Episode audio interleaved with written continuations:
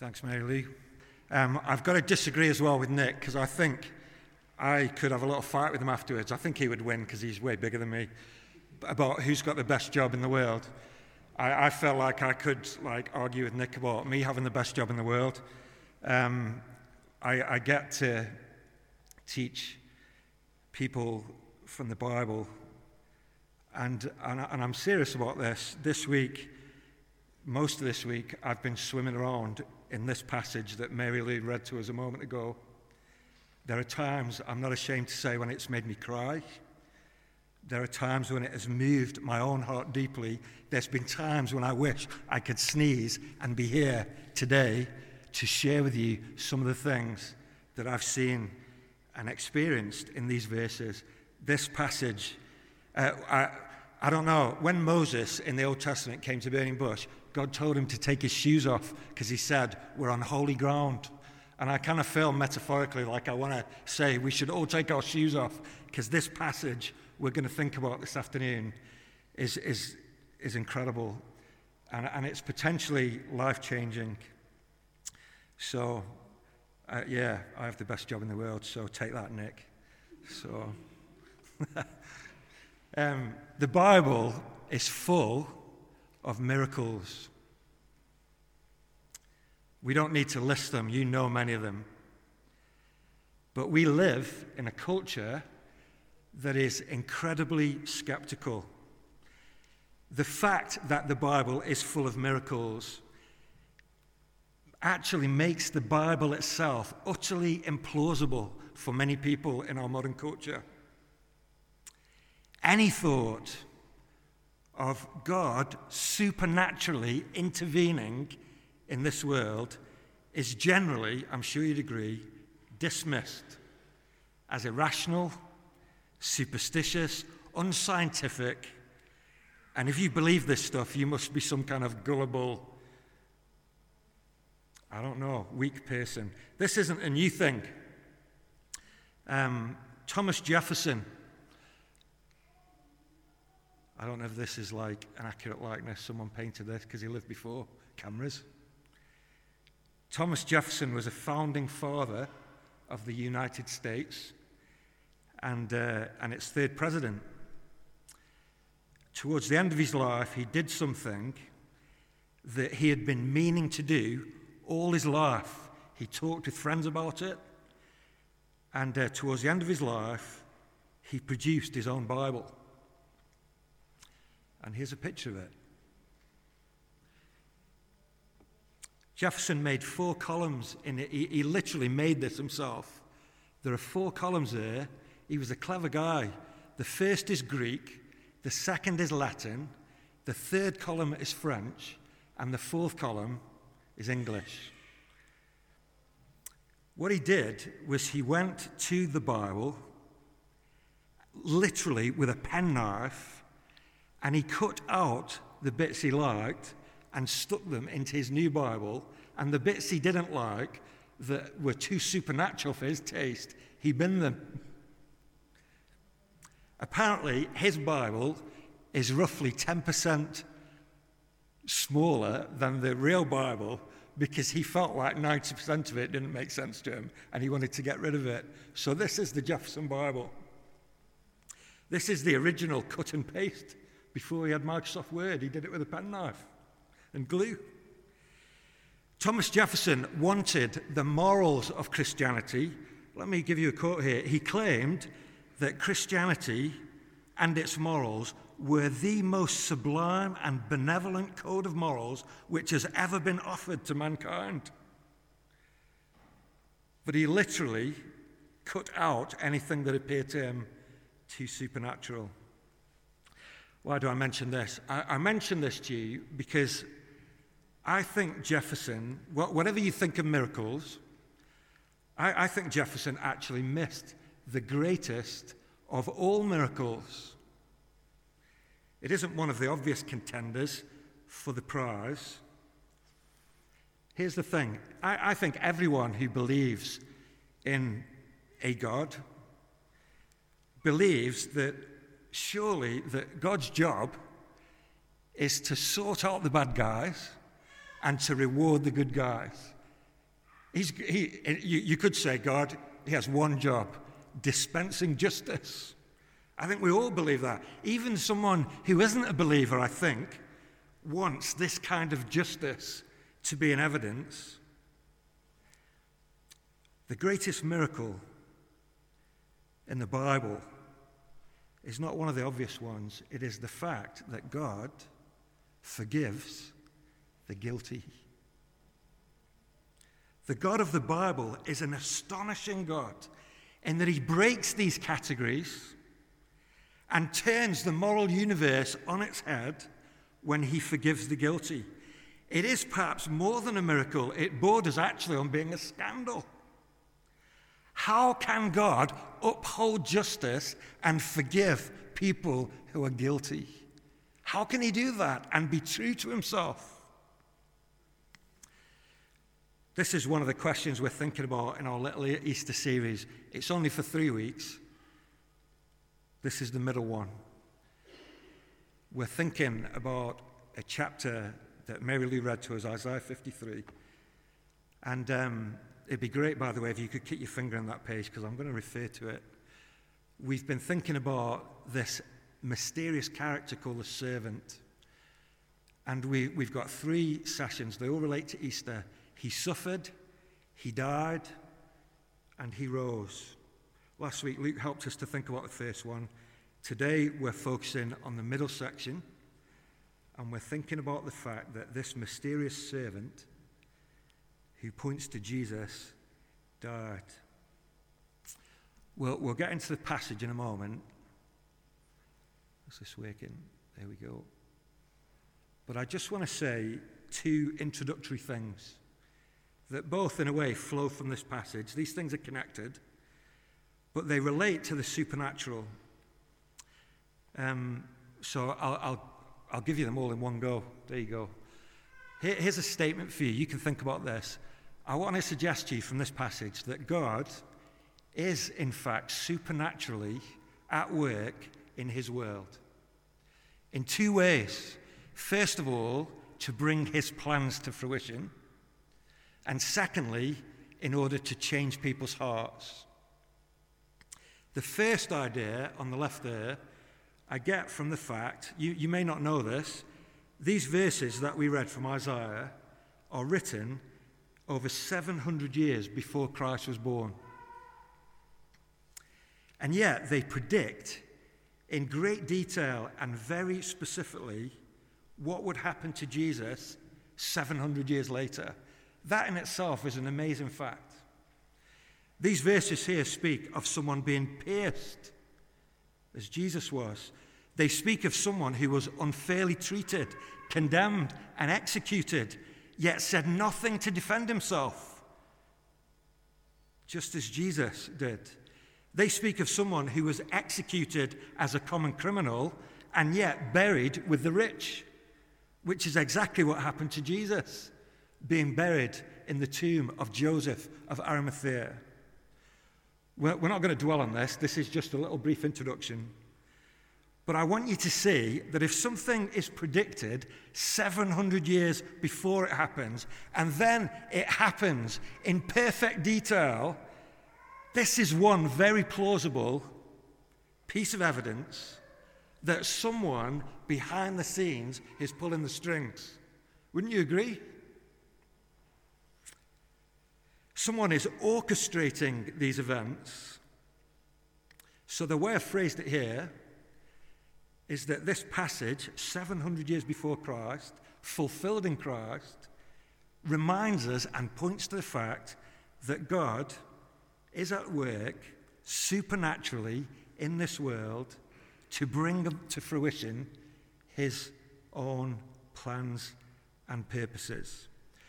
My second observation, very quickly on the right there, is that God is also supernaturally at work in this world to change people's hearts. And we, we actually have an example of this in the Bible itself. Let's fast forward 700 years to a time just after Christ, and we'll see a man traveling from Africa to Jerusalem. He's, he's going there intending to worship. He is a deeply curious, perhaps we might even say, he, he's searching. This man is an important official in a royal court in northern Africa. And I, I, hesitate to say this, but one of the painful traditions in ancient cultures, if a man worked in the royal court, one of the traditions was that sometimes the king would insist on the menfolk in his, his courtiers being castrated. I w- I wouldn't be volunteering for that job. But these men were known as eunuchs. I, I suppose the idea may have been that it was a way of ensuring their loyalty and lifelong service. So, this particular man, as he travels, it, we, we know he's never going to be married, he's never going to have children, he has no family. Maybe when he got to Jerusalem, they turned him away because he wasn't a Jew. Some guy showing up from Africa, curious, seeking, searching, wanting to worship. Maybe they sent him away. Anyway, on his way home, he sits in his chariot on the way home, reading out loud this very passage that we're looking at this afternoon. And a man called Philip comes alongside him and hears what he's reading. And he asks this African man, Do you understand what you're reading? It's a good question, isn't it? And the eunuch replies, How can I understand it if no one explains it to me? And then the eunuch asks a very pertinent question. In this passage that I'm reading, who's the prophet talking about? Is he talking about himself? Is this autobiographical or is he talking about someone else? That's another great question, isn't it? Who is this servant who dies? And then we're told, you can read about this in the book of Acts in the New Testament, chapter 8, that Philip, I quote, he began with this very passage of scripture and told this curious African man the good news about Jesus. So Philip uses what was then a seven year, 700 year old passage of the Old Testament scriptures and points this man to Christ. He points him to the sad death of Christ, which is somehow described as good news. This man in his chariot, he seems to get it and understand it so quickly that he even gets baptized right there in a river in the side of the road. And we're told in Acts that he went back to Africa, where he'd come from, rejoicing. This was a man who set out from home searching. He encounters this passage on his way home, and he goes home. I, I, I want to do a little, you know, one of those little kicks where you kick your heels together. He goes home skipping. He, he goes home glad he's found now what he's been looking for.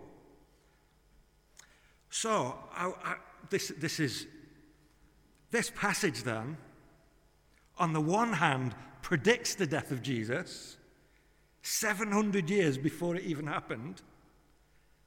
But at the same time, this same text transforms the life of this man from a curious searcher to a man who's delighted to find now what he's been looking for. And it's the cross where these two ideas converge. The fact that Jesus died is the thing that ties those two things together. The cross where Jesus died is, first of all, a historical reality carefully planned and predicted by God. But we see, secondly, that when we grasp what is really going on at the cross where Jesus died, it has the power to transform and change our lives. Some of you know that I like doing crosswords, especially cryptic ones. I don't think I'm very good at them, but I do like the challenge of doing them.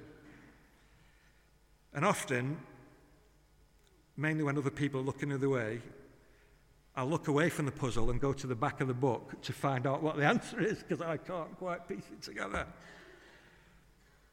In the same way, Jesus and the fact that he died is the ultimate solution to all of the riddles of life that we might experience. The cross of Christ towers over human history as the great transforming solution to yours and my deepest need. I was suggesting to you that the greatest miracle of all is that God forgives the guilty. The reason that God can forgive the guilty is because Christianity is the only religion in the world and ever in history that tells us that God has satisfied his own justice by entering his broken creation and dying in the place of us guilty humans. We've been aware, haven't we, only yesterday, of the French policeman, Lieutenant Colonel Arnaud Beltrame. I've no idea, my daughter will kill me for pronouncing it like that. I should have asked her to do it. He died to save a hostage near the town of Carcassonne Yesterday, the first line of the BBC report said that this policeman had swapped himself for a hostage. His brother Cedric later said he gave his life for strangers. He must have known that he didn't really have a chance. And if that doesn't make him a hero, I don't know what would.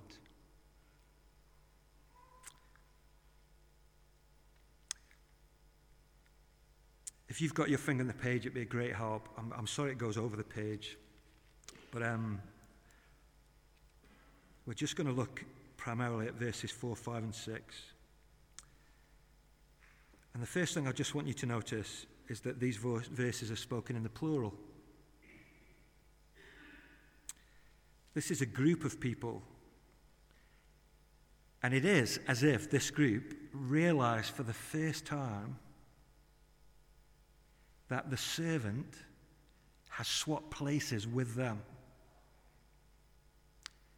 It's like it dawns on them that they were the ones who should have died, and somehow this mysterious figure, this servant, has taken their place and died instead of them.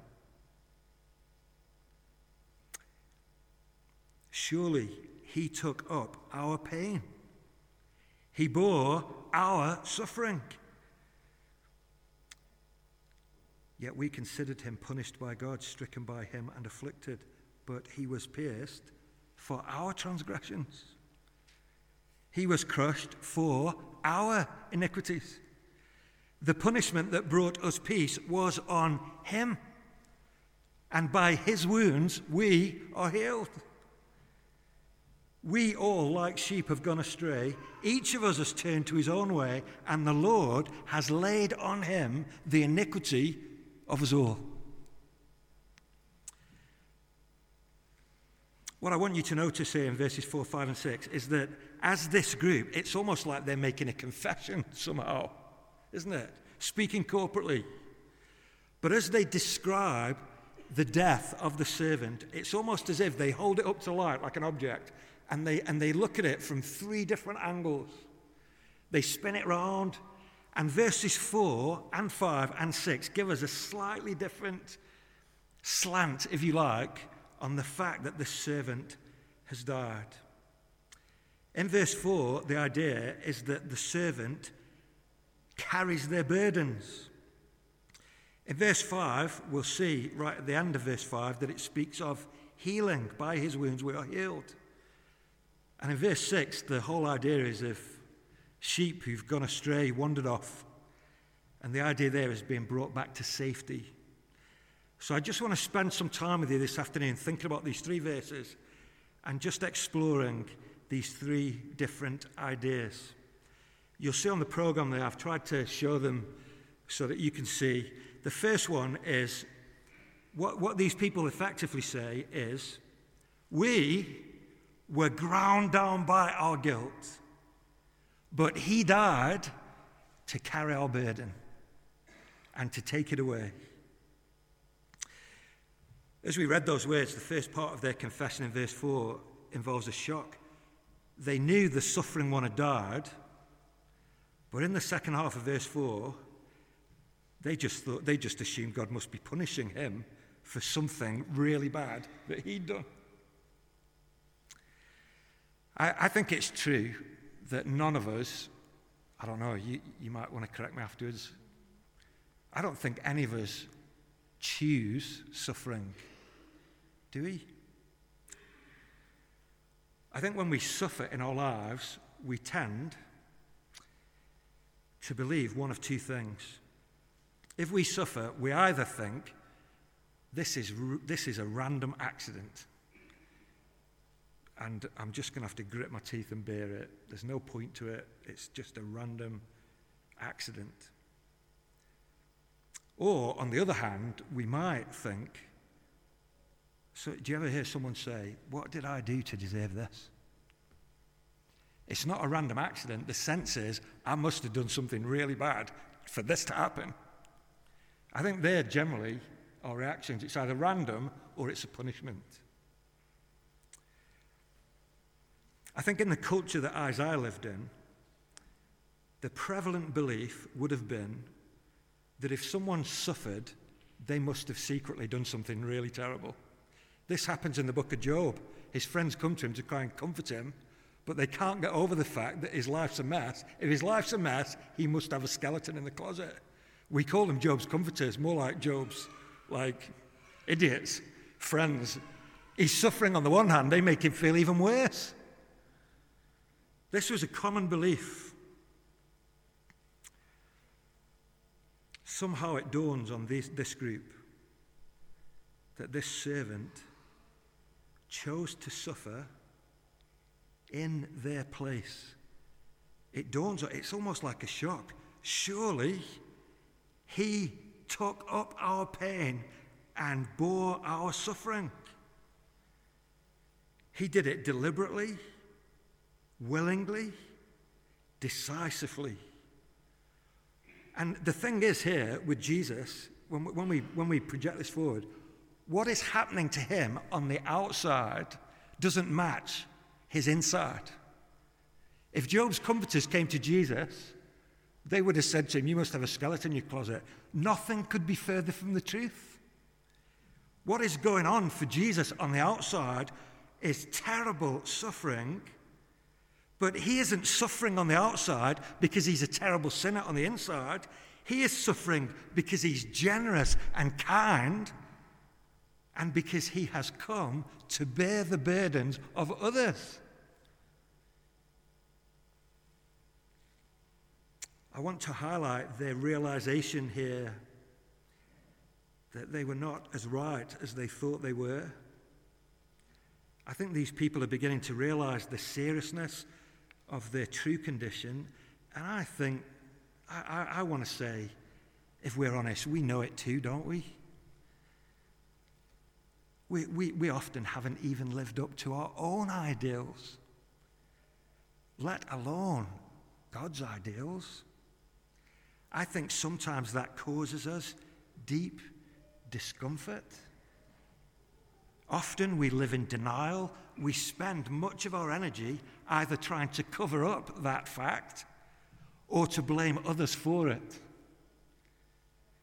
I think the reason that we spend so much energy trying to justify ourselves is because deep down we know in our hearts that this is a burden that we can't carry. It is too heavy a load. Sometimes the desire to cover up and be acceptable is what drives our frantic workaholism. We're striving constantly to succeed, to make ourselves right. Many of our relationship problems stem from the fact that we're so defensive and we have this instinctive need to be right. We blame one another to cover our own shortcomings. because we can't carry our own guilt, what we're looking for is a scapegoat. What we see here is that Jesus volunteers to be that scapegoat. He comes and he is willing to take the blame for the guilt that is ours. Jesus comes to, I, I don't know, it, it's almost as if Jesus takes it off our shoulders and puts it on his own. And the burden of guilt that would crush us actually crushed him.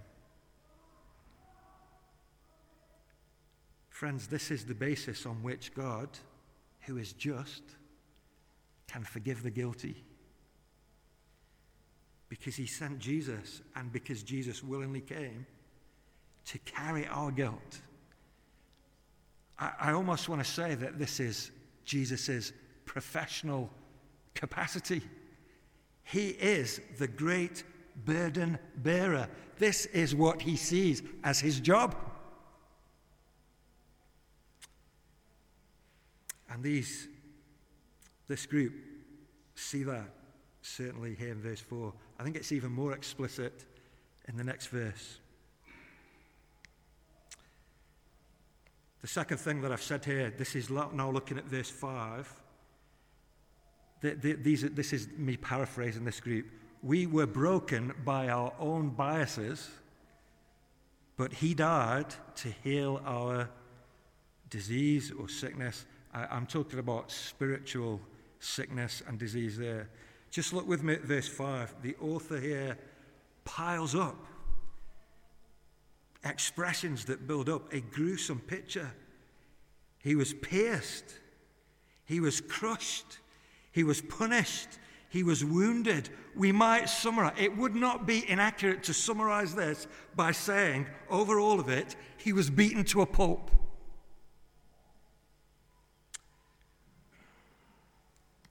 That's how it was for Jesus. He was stripped and flogged to within an inch of his life leather cords with bits of stone tied into them, tied to a pillar.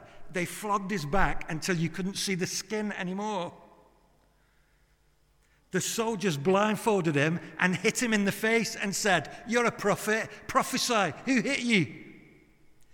They tried to pluck the beard from his chin. They spat in his face. They forced a crown of twisted thorns into his head until the blood came down his face. They forced him to carry his own cross through the streets of Jerusalem like a criminal. And then when they got to Golgotha, they laid him out and drove spikes through his hands and feet and lifted him up to die.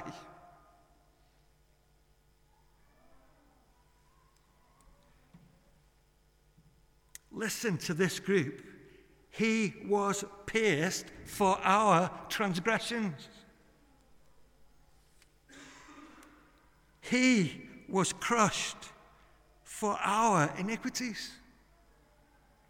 The punishment that brought us peace was on him. And by his wounds, we are healed. Friends, in, in this little section here, there's a number of ways. Let me just pause for a moment here.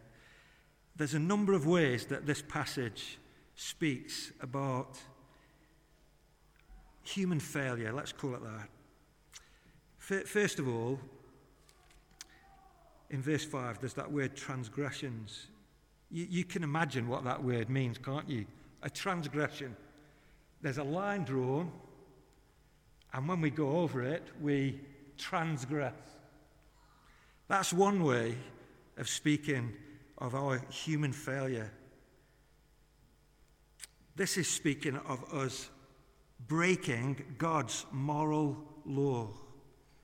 God draws the line, we just want to get a marker pen and draw it somewhere else. We transgress when we break his commandments.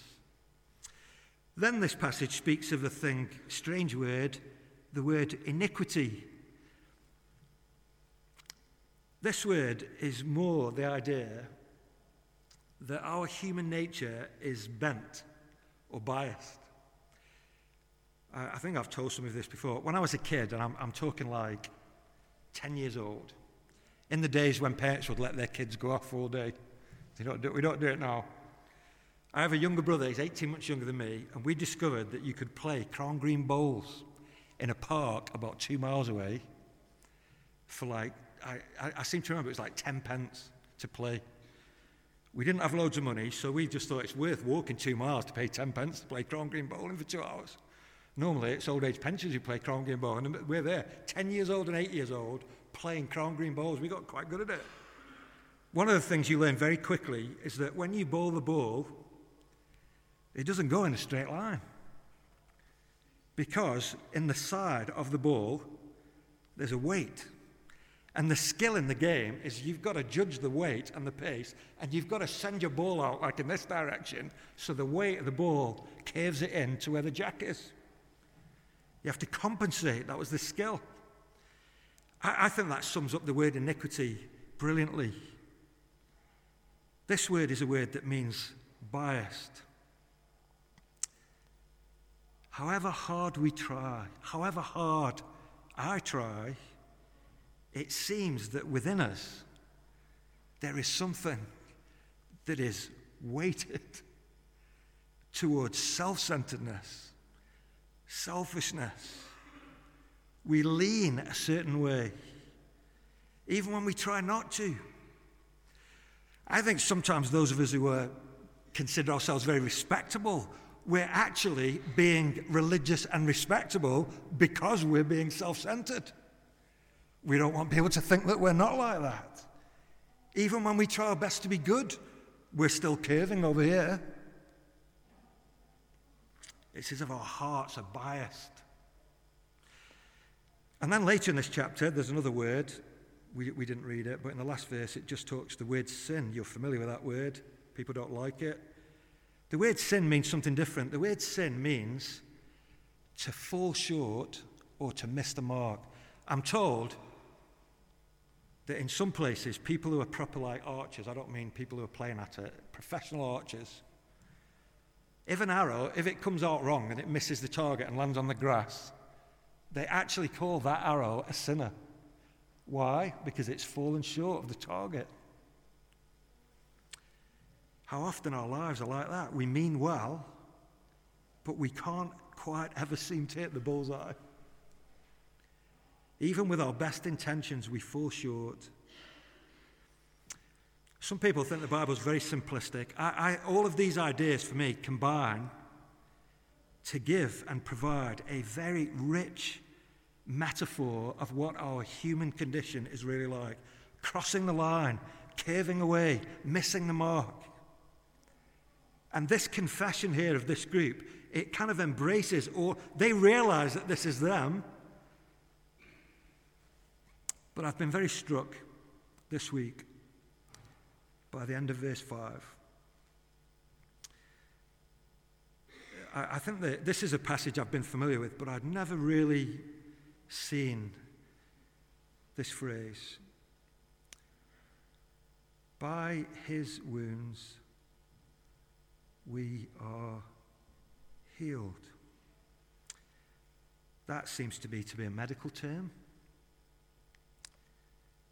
It is, it is as if their inward bias is like a kind of incurable spiritual disease. And what they're saying here is that they have now found a cure for this inward condition. And the cure, amazingly, is the bloody, bruised wounds of the Lord Jesus. By his wounds, we are healed. It seems to me, when I read that, as if when these people saw and grasped the wounds that this servant has endured on their behalf, their sinful, self centered tendencies began to melt away. It's as if there's a kind of sanctifying or a transforming power in the wounds of Christ that seem to heal them of the bias that they used to have. I just want to say a couple of things on this. First of all, just hear this. I, I feel like some of us, we, we love to speak as Christian believers about Jesus being Lord and King. And it's true and entirely appropriate. But it occurs to me as I reflect on this verse that that is not the thing that will transform us. It is good for us to see the triumph and victory and eternal glory of Jesus. But if our inward biases are to be conquered and healed, somewhat, somehow we need to see his griefs more than we currently do. And I, I, I want to suggest to you that I think actually we can't truly see his kingliness until we've seen his utter brokenness. The healing, friends, is in his wounds. Let me build on that. I feel, again, like some of us, I, I, want you to hear this as a challenge, and I'm preaching to my own heart here. We confess Jesus as our Savior. We know all about the cross. We can articulate all the basic truths of Christianity, and yet somehow we sense that our inward bias still grips us we make the same mistakes. It's as if there's a gap. We say one thing and we're continually doing another thing. I wonder whether the answer is right here in front of us. There is a kind of sanctifying, healing, transforming power in seeing the deep agonies of Jesus on our behalf. I could ask you, as I've asked myself this week, what is it that you struggle with today? Do you feel in your life there's a recurring theme of pride, arrogance, superiority? Seeing the wounds of Jesus will surely humble you. This afternoon, do you find your heart to be full of doubts? Maybe you even have come to church today feeling a kind of despair that if you came to Christ, he would reject you. Go and see his dying agonies for you, and you'll be reassured. If he could go to that length, that He loves you. I wonder whether you feel angry at the unfairness of life and in danger of being bitter, and your heart feels like it's setting like concrete. Here's a course of antibiotics that might cure that condition. It involves seeing something of his suffering.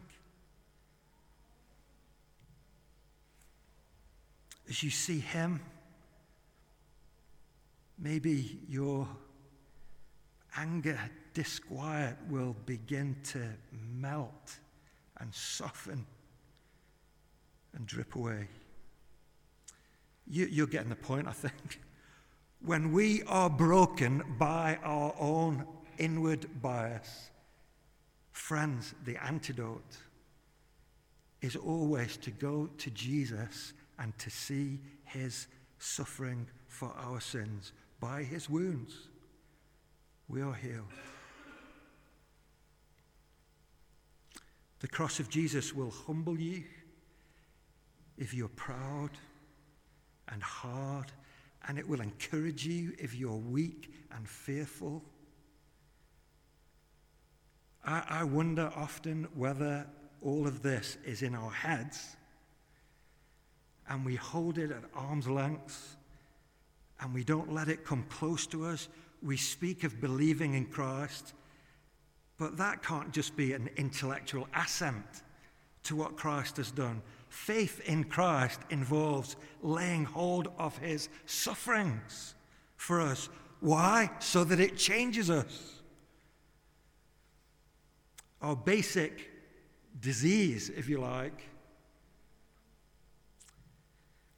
is that our instinct is always me first.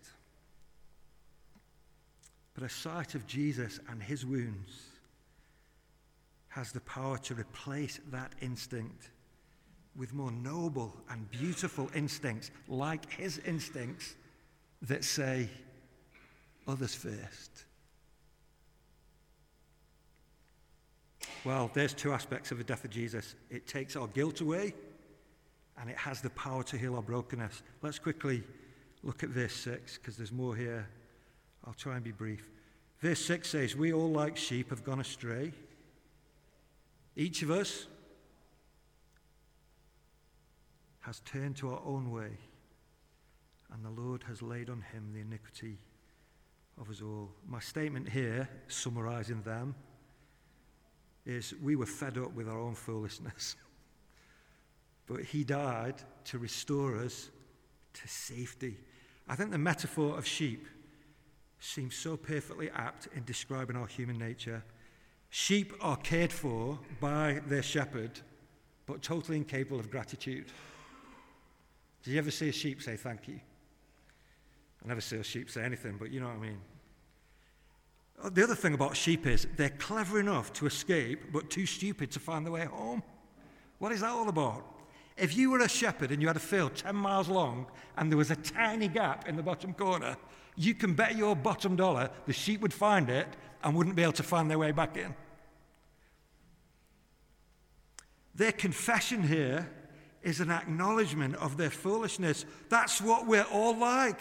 We're all like sheep who've gone astray. But I love the fact that it's a general confession and then a particular individual confession. That, that what they're saying is, we're all the same, we're all in the same boat, we're all like sheep, but we're not all the same. Each of us, individually, in different ways, has turned to their own way.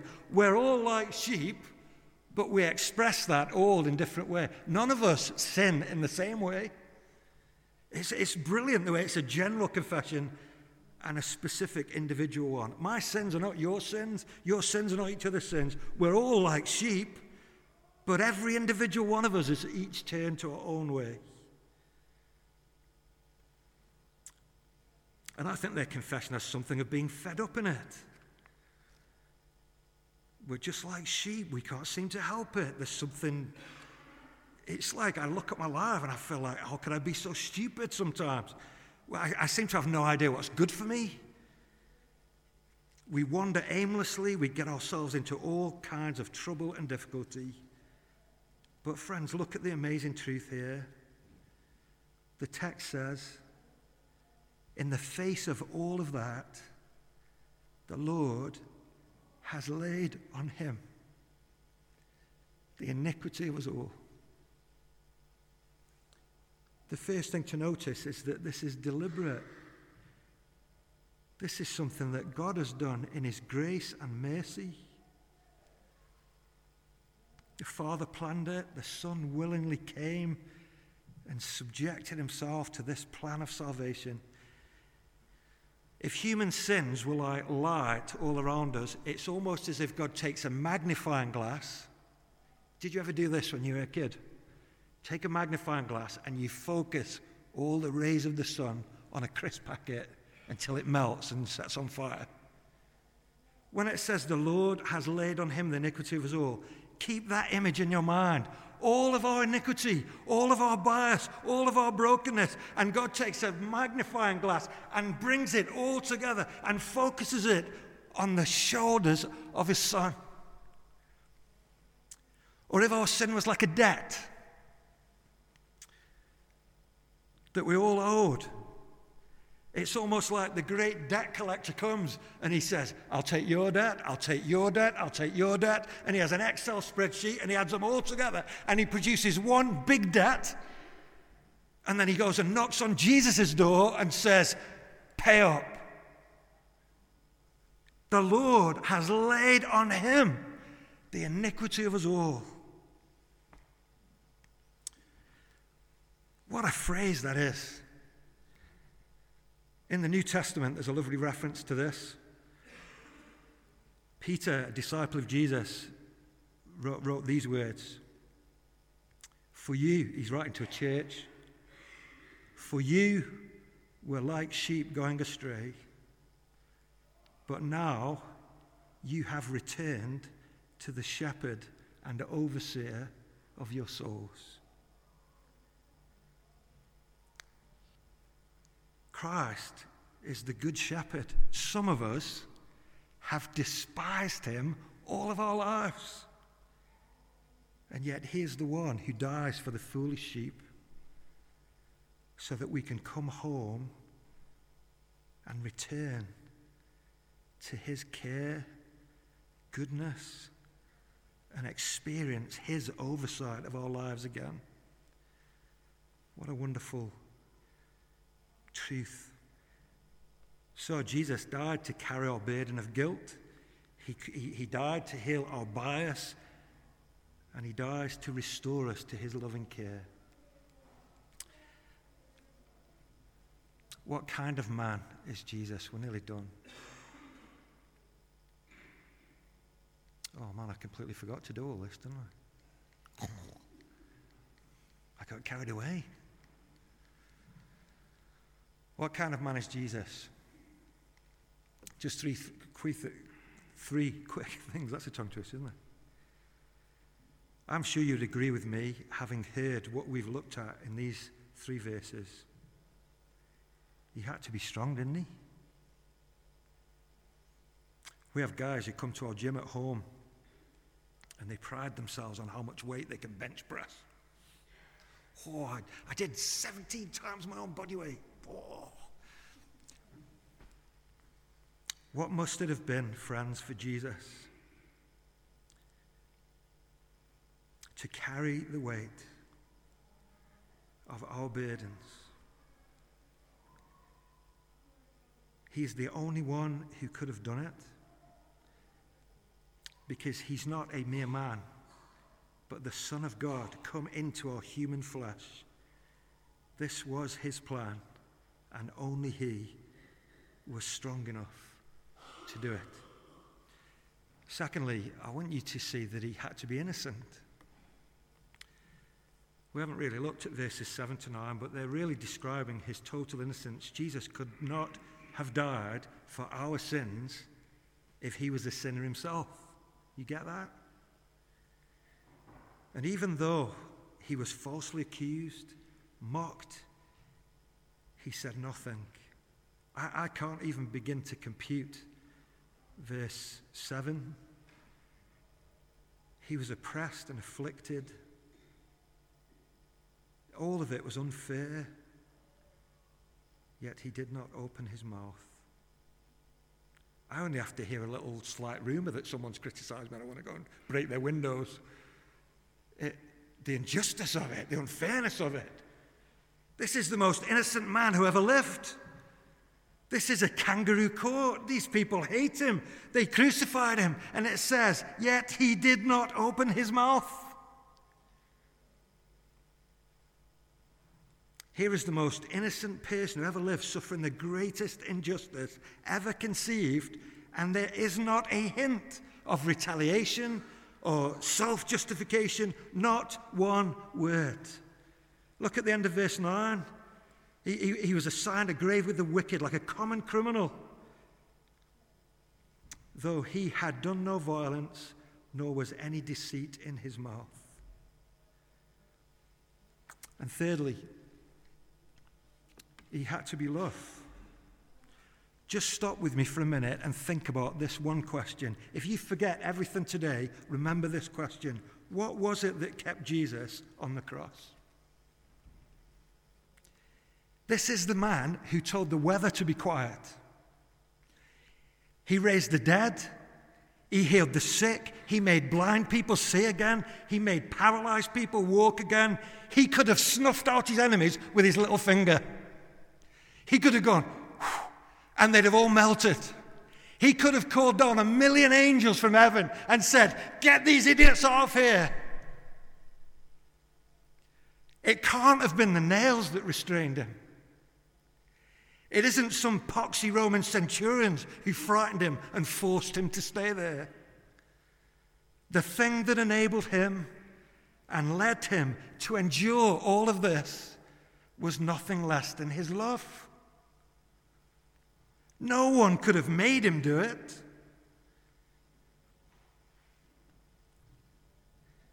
To me, it's the contrast that is so rich and vibrant. This is one who left the highest, glorious, ultimate heights of glory and came down to the most lowest, wretched depths of humiliation. What a journey Christ made. And he didn't even make this journey for people who deserved it. the Bible says in another place Christ Jesus came into the world to save sinners. And at this cross, Jesus is saying to you and me, I love you despite your bias. I love you more than my own life. I know you. I know your burdens. I know your bias. I know your waywardness. And I love you. And the journey that I've made, I've made to carry your burdens, heal your diseases, and bring you back safely to me.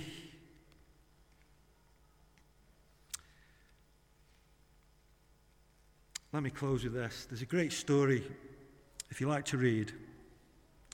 It's a great story in Charles Dickens' novel, The Tale of Two Cities, set in the French Revolution.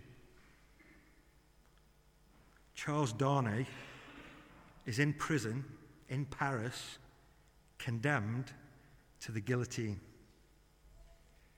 And another man he knows called Sidney Carton visits him in his cell with a plan to take his place. They look quite alike, that's the twist in the story. And as Sidney Carton tries to persuade Darnay to swap clothes, Darnay isn't convinced. Carton, dear Carton, it's madness.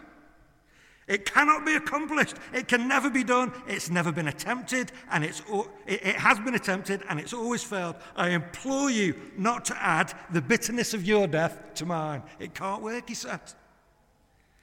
In the end, Carton has to drug him on a, on a piece of cloth. And the prison staff take Darnay out in Carton's clothes as if he's the visitor who fainted at the emotion of it all. Later on, Sidney Carton is riding to the guillotine with a young woman. And this young woman has known Charles Darnay, and she thinks Sidney Carton is Charles Darnay. And she doesn't realize at first he's swapped. And she, she asks him if she can hold his hand. But as she looks at his face, he sees that a look of astonishment comes over her face. She realizes that it's not Charles Darnay. And in utter astonishment, she whispers in the carriage, Are you dying for him? And he says, Shh, yes. And for his wife and child as well. And she says, Can I hold your hand? They hold hands all the way to the guillotine. And as they get to the guillotine, the girl says to Carton, But for you, dear stranger, I shouldn't have been so composed, for I'm naturally a poor little thing, faint of heart. Nor should I have been able to raise my thoughts to him who was put to death, that we might have hope and comfort here today. And then she says, I think you were sent to me from heaven. This, friends, is the greatest miracle of all. There is one who's been sent to us from heaven. To take our place and suffer for our sins, what will you do? I hope, like this young girl, that you'll hold his hand. Turn from yourself and embrace him. And make the words of this confession in Isaiah chapter 53 your very own words. Amen.